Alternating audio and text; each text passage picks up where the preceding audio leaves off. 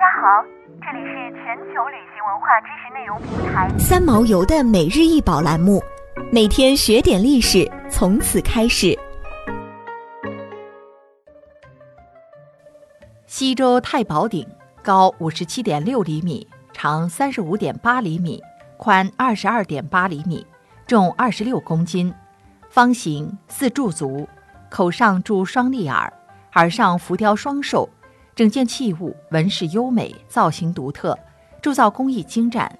鼎腹内壁铭有“大宝柱”三字，鼎腹部四面是蕉叶纹与饕餮纹，四角是飞棱。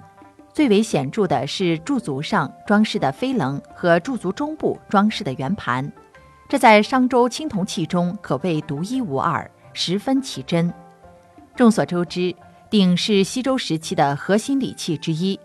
只要是在重大仪式典礼的场合，都会有鼎的身影。鼎是那个时代里国家权力的象征，国君在重大庆典或王公大臣在接受赏赐时都要铸鼎，以记载盛况。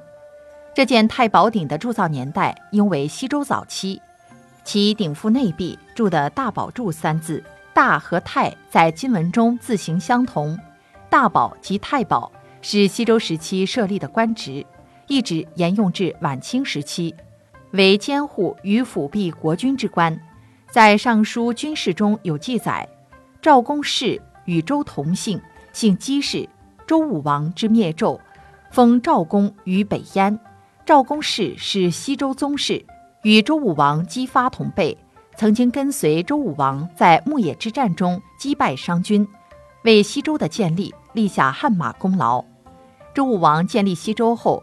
对宗室和功臣进行分封，赵公氏的封地位于冀（今北京），也就是后来诸侯国之一的燕国。不过，赵公氏并没有前去封地，而是派他的长子姬克前去管理冀，自己则留在了都城，继续辅助周王室。于是，周武王将都城附近的赵（今陕西岐山西南）封给他，故人们称他为赵公。据考证。这件太保鼎为赵公氏所铸造。周武王去世后，由太保赵公氏辅佐年幼的周成王。这只太保鼎是一位建国安邦的重器，千百年来历朝的统治者都想要拥有它。清道光年间，亦有说法是咸丰年间，山东寿张县梁山曾出土了七件青铜器，分别是小陈锡尊、太保簋、太史有眼。博和鼎、博献和、太保方鼎一、太保方鼎二等，这几件青铜器堪称为商周青铜器之典型代表，被誉为梁山七器。由于各种原因，梁山七器当中的小陈锡尊、太保簋和太史有眼皆流失海外，博和鼎、博献和和太保方鼎二下落不明。目前国内仅存一件太保方鼎一。即我们现在说的西周太保鼎，这件西周太保鼎出土后，曾先后被山东济宁、中氏、南海李山农、日照丁拔臣等人收藏。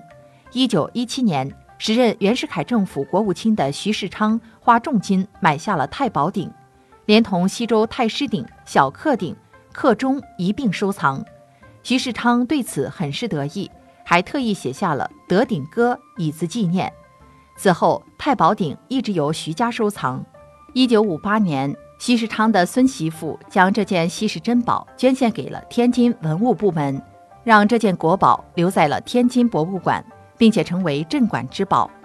天津博物馆馆藏的这件西周太保鼎是唯一一件收藏在国内博物馆的梁山漆器，更是难得一见的古代青铜艺术珍品。因为它异常珍贵，具有极大的学术价值。是研究周武王到周成王两朝历史不可多得的实物资料，堪称国之重宝。二零零二年一月十八日，国家文物局出台了首批禁止出国境展览文物目录，西周太保方鼎就被收入这份名单中，排名第十三位。想要鉴赏国宝高清大图，欢迎下载三毛游 App，更多宝贝等着您。